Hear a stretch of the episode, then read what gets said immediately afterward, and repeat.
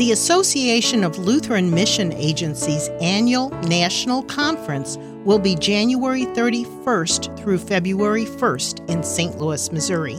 Join other mission-minded organizations and leaders to learn about the changing face of missions while remembering that Jesus Christ is the same yesterday, today, and forever. Learn more about Alma, its membership, and the conference at w w w dot alma network dot org.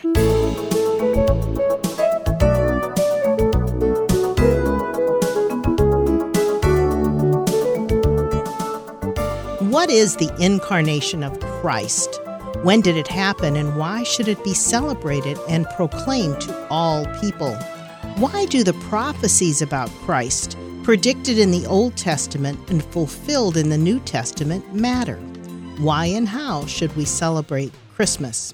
Why do Jehovah's Witnesses tell their members and followers that they shouldn't celebrate Christmas? How can Christians respond to Jehovah's Witnesses and share the truth of God's Word? Join us today as we discuss celebrating the birth of Christ. My guest is Bob Gray. Bob was a Jehovah's Witness for over twenty years and served as a Jehovah's Witness elder, pioneer, Watchtower study, study conductor, and service overseer before he came to know Christ. Now, as a Christian, he reaches out in love to Jehovah's Witnesses on the internet and in his daily life. Today we'll learn why Jehovah's Witnesses do not celebrate Christmas and why the birth of Christ is something we should all celebrate and proclaim. This is Kay Meyer, president of Family Shield Ministries, and your host for today's program. Thanks, Bob, for being our guest today on Family Shield. Thank you for having me. All right. So you, as an ex-Jehovah's Witness, can help us understand why witnesses teach their members and followers that they shouldn't celebrate Christmas. But before we talk about what they teach, let's talk briefly about what we should do and why we should celebrate the birth of Christ. What's the incarnation of Christ? When did it happen, and why should it be celebrated and proclaimed? Okay, for me, um why we should celebrate it? First of all, I, I always go back to Luke chapter two. The angels celebrated. Yeah.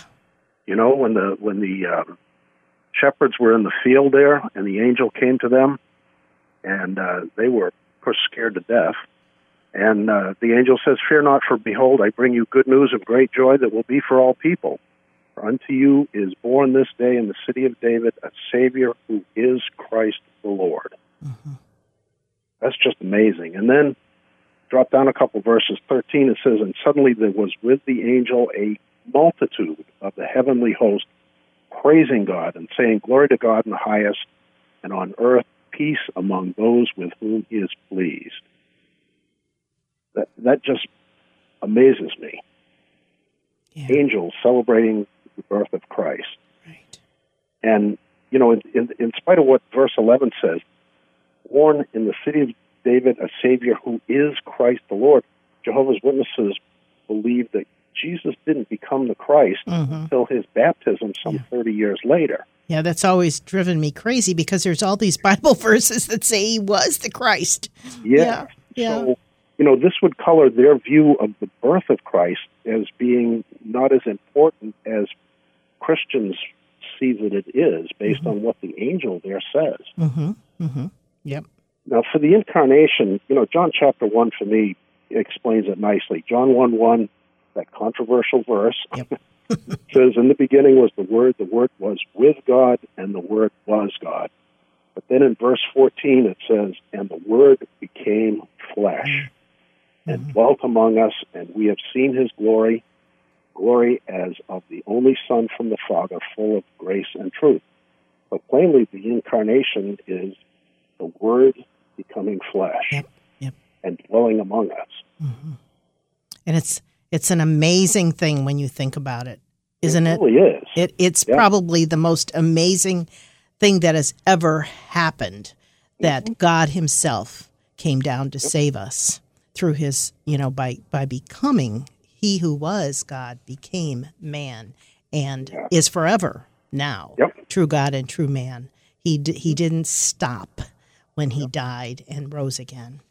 Yeah. Oh, awesome. What else about the incarnation did you want to share with us? The problem there is the, the Jehovah's Witnesses kind of go off the rails on, on two ways here. First of all, they have two things wrong. First of all, the object of the incarnation, who it is that took on flesh.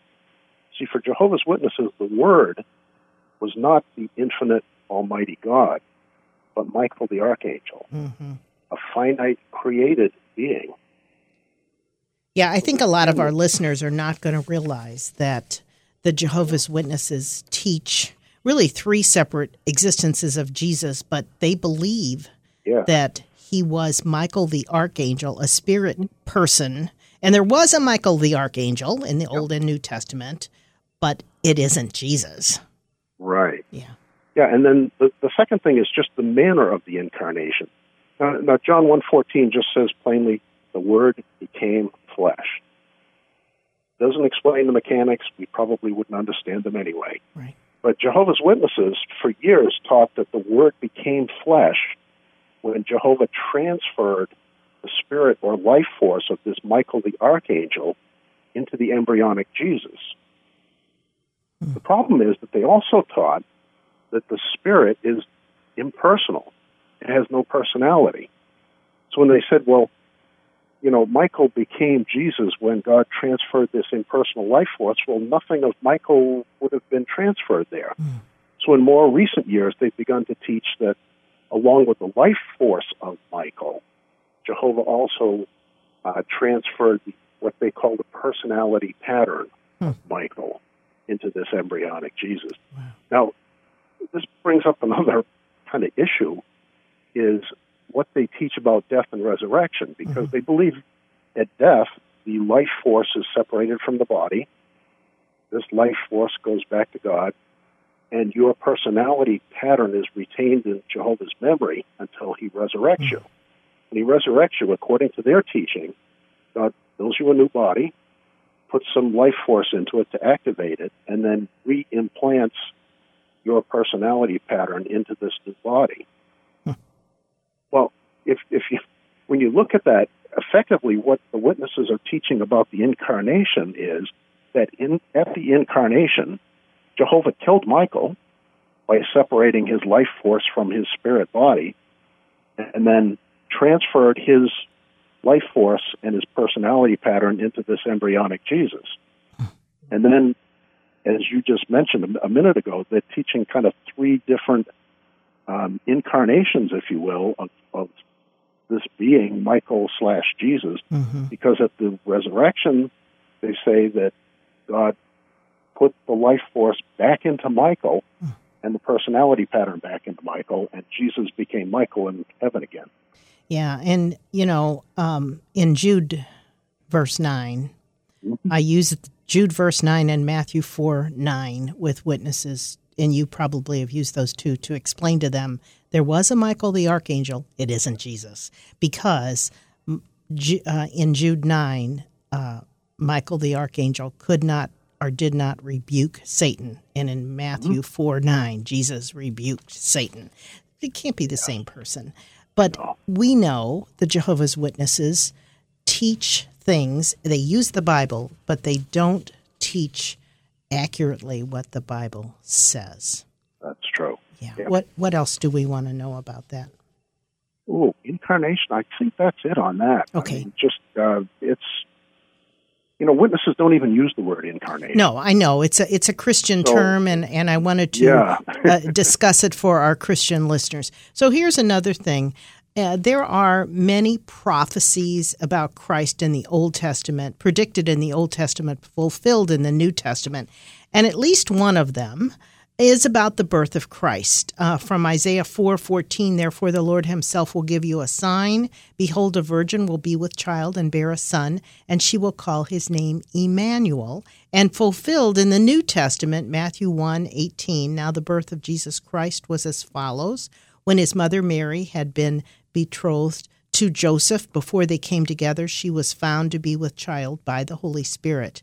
Now all this took place that what was spoken by the Lord through the prophet might be fulfilled. Behold, the virgin shall be with child and shall bear a son, and they shall call his name Emmanuel, which translated means God with us. The prophecies about Christ are extremely important as we look at God's Word being the Word of God. Uh, but this is important, too, as we talk about the birth of Christ. So, again, I just wonder, what do Jehovah's Witnesses do with these prophecies? Well, they would cite all the same prophecies that we would, but they look at them very differently. Okay. So when when you look at Isaiah, and, and also when you look at Isaiah nine, uh, six, you know, for unto us a child is born. Yes. Uh, uh, to us a son is given. The government will be on his shoulder. His name will be called Wonderful Counselor, Mighty God, Everlasting Father, Prince of Peace. Um, you know, they look at those, and the first thing the witnesses go, well, oh, it says he's Mighty God, not Almighty. Oh, yeah, so I remember not, that. Yeah. You know, that type of thing. Mm-hmm. For the witnesses, the birth of Christ isn't as important to them as as the death. Mm-hmm. They really focus on the death of Christ. And it's really the only thing that they officially commemorate. Okay. You know, they, they call it the celebration oh, sure. memorial, but there's right. hardly anything celebratory. Nothing, because it. very few or any will take the yeah. uh, bread and wine. I don't even know if they use real wine. Do they? Oh, yes. Yeah. Okay. Yeah, they're very careful about that. But, but if um, if somebody's taking it, that means they're of the heavenly kingdom, which yes. there are very few of those one hundred forty-four thousand left, aren't there? I don't want to go into another direction because that's not our topic. We could spend but, a whole show on that. Yeah, absolutely. Um, but the birth of Christ to them, because of the fact that he wasn't the Christ until he was anointed, ah, yeah. supposedly at his baptism, and of course, you know, uh, uh, the other thing that they, just within the last few years, I, I came to realize, they actually teach that Jesus, when he was baptized, that's when he became the Christ, became anointed with Holy Spirit, and he became the first human to be born again. Oh, okay. Yeah. I was like, wow, mm. that's an interesting concept. Yeah, yeah. But, but again, because of their um, their view of Christ and kind of a constant demotion of who Christ is, right. Make him less than he isn't is, yeah. as important to them as, as the, death. the death. Okay, good. Well, let's talk a little bit more. Why do Jehovah's Witnesses tell their members and followers, and even us if they come to our doors, that we shouldn't celebrate Christmas? What are some of the arguments that they use as they teach people about this? I have been doing this program for well over twenty years, and I realized, as I just recently was ministering to a lady that had been studying with Jehovah's Witnesses, that I had never done a program to talk about their beliefs about Christmas. And I was like, oh, how could I have forgotten that? So I'm so glad that you were willing to talk to us about that. But but we need to understand what they say to people so that we can learn to respond more effectively in a positive way to them. So so when you talk about why they don't celebrate, I think you have to differentiate between why they stopped celebrating, oh. because they used to. They did. Oh, okay. Oh, yeah. Um, and, and I'll talk more after we talk about what they actually teach, but you have to differentiate between why they stopped and the rationale they use today for why they don't. Okay. So we'll start with their rationale on why they don't. And this is from their website. They make four basic points. The first is they say that Jesus commanded that we commemorate his death, not his birth. And they cite Luke twenty-two, you know, the, the Lord's evening meal. Well, they say, well, yeah, he did command that, they, that we commemorate his death. He says, keep doing this in remembrance of me. He didn't say not to celebrate his birth. Mm-hmm. So this is kind of an argument from silence. So the second point they make is Jesus' apostles and early, and um, this is quoting from them. Okay. Jesus' apostles and early disciples did not celebrate Christmas. Well, we don't know that. No, we don't. Again, it's an argument from silence. Okay. The Bible doesn't address whether they did or not, and right. there's a lot of other things it doesn't address, too. Mm-hmm. Sure, it doesn't. Um, Third point is there's no proof that Jesus was born on December twenty-fifth. His birth date is not recorded in the Bible. That's, That's true. true. Absolutely. We don't have a problem with that. But, you know, it's amazing, Bob. A lot of Christians don't know. They think he was really born December twenty-fifth. No, he wasn't. We don't know when he was born. Good point. Go ahead. Yeah, and, and uh, this is a little side point. One of, one of the points they make is, well, he couldn't have been born in December oh. because the shepherds wouldn't have been out in the fields. Oh, my. Well, I, I was in Israel in two thousand twelve on Orthodox Christmas, which is January sixth. And as I stood on the Herodian fortress, this big man-made hill here, I think this big fortress, I, I was less than three miles from Bethlehem.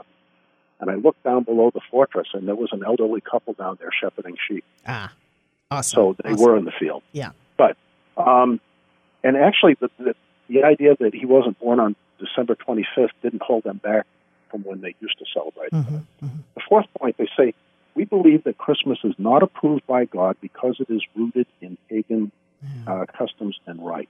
Yeah. Okay, I want to make some announcements, and then we'll come back and flush this out. Thank you so much. That's that's a good start for us.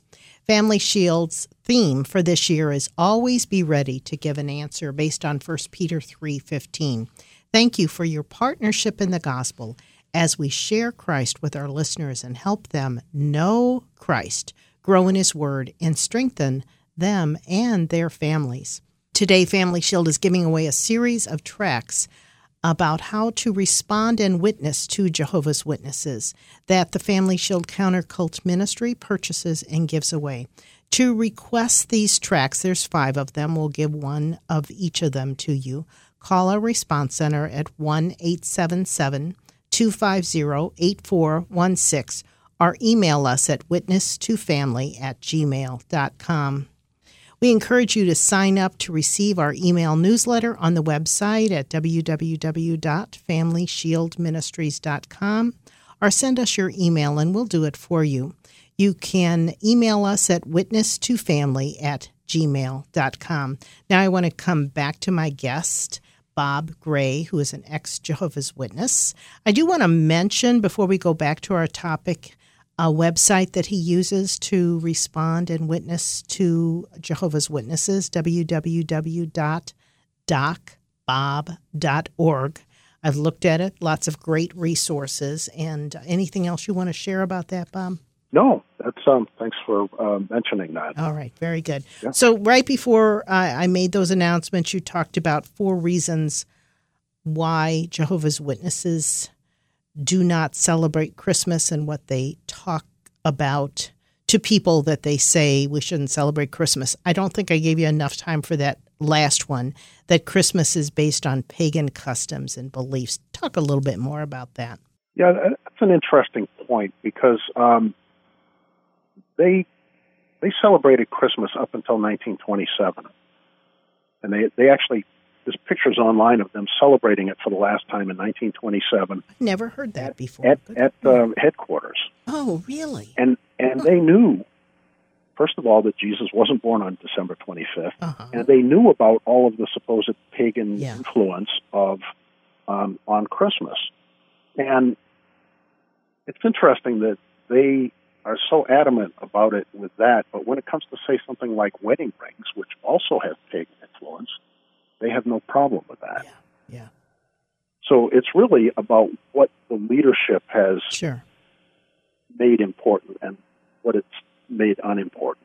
Yeah. And a lot of these things, you know, I've, I was just reading recently the whole thing. They go, the Yule log, you know, had to do with you know, all this pagan stuff. And and I found out that actually uh, one of the other shades of that story is that in old times that um, employers would give their employees extra wood for heating at the birth of a child, hmm.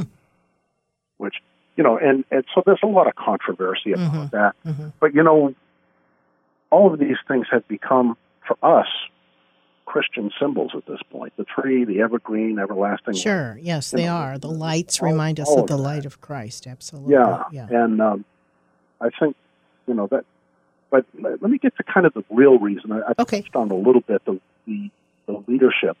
So, just a little history. Charles Taze Russell started this whole thing in mm-hmm.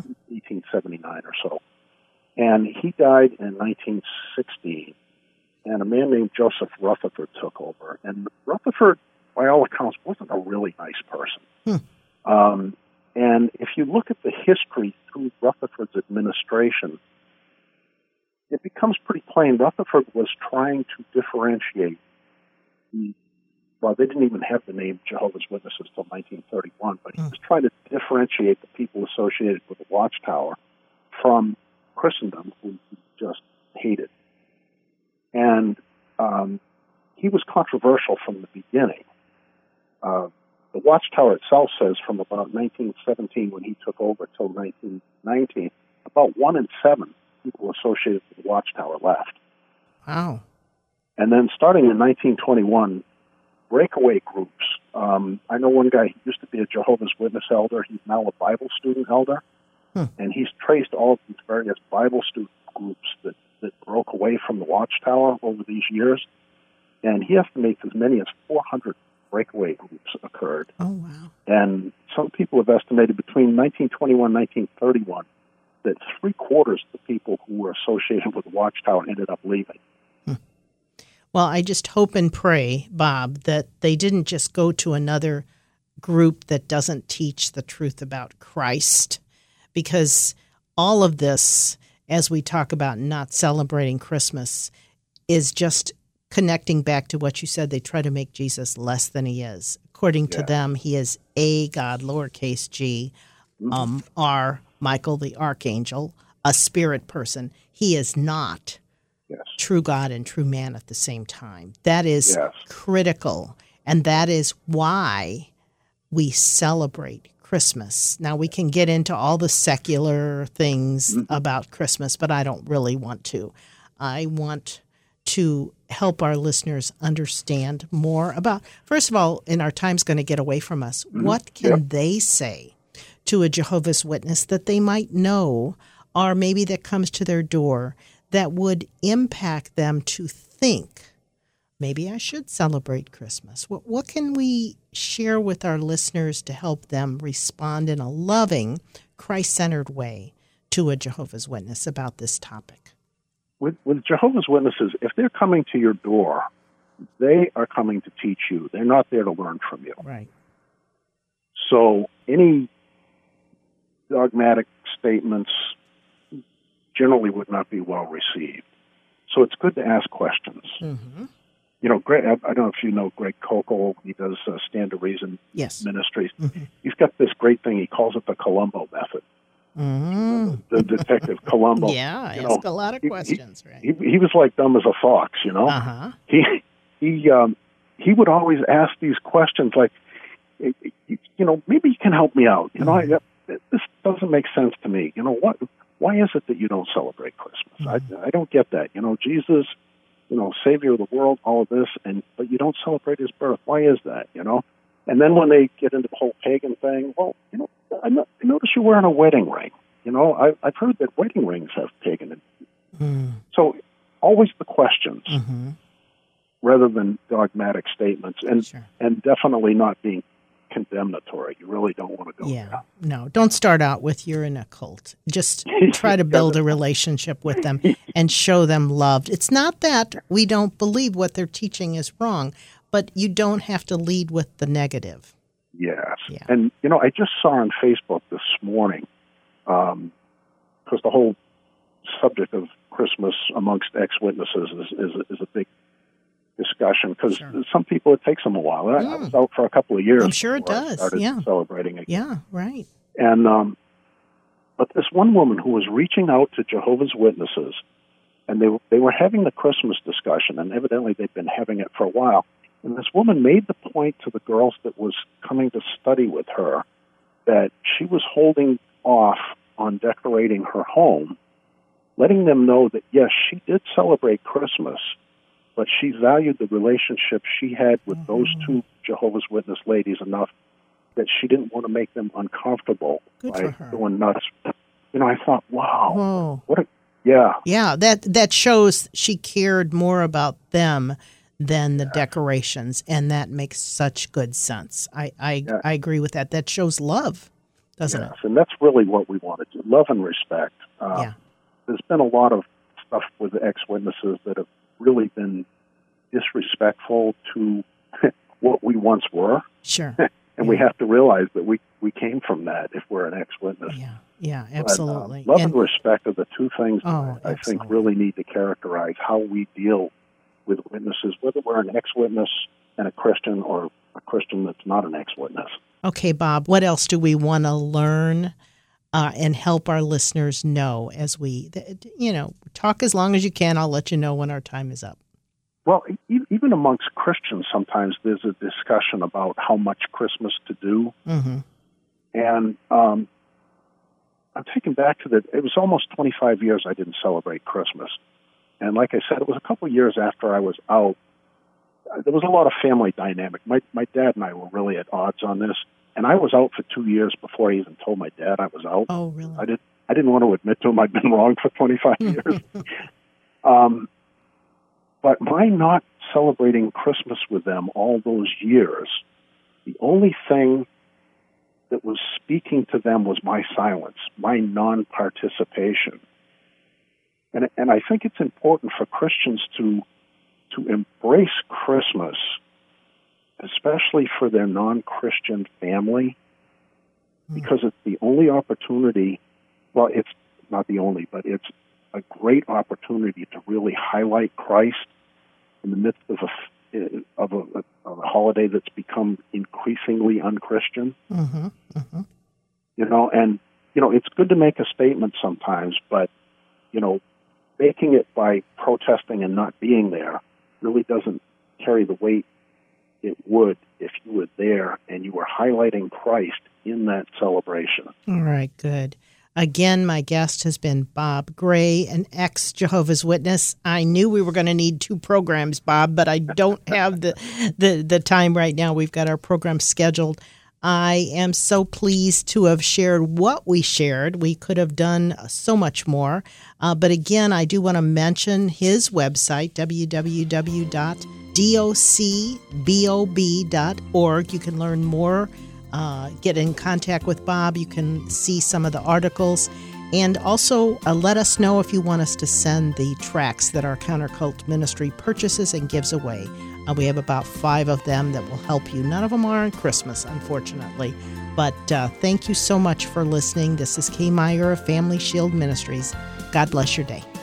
You've been listening to Family Shield, a production of Family Shield Ministries. Its mission is to educate and equip people through the power of the gospel to know Christ, grow in His Word, and to strengthen individuals and their families. To learn how you can obtain resources or support the ministry, go to w w w dot family shield ministries dot com or write Family Shield Ministries, P O Box two three zero zero one five, Saint Louis, Missouri six three one two three. And tune in again next week for Family Shield.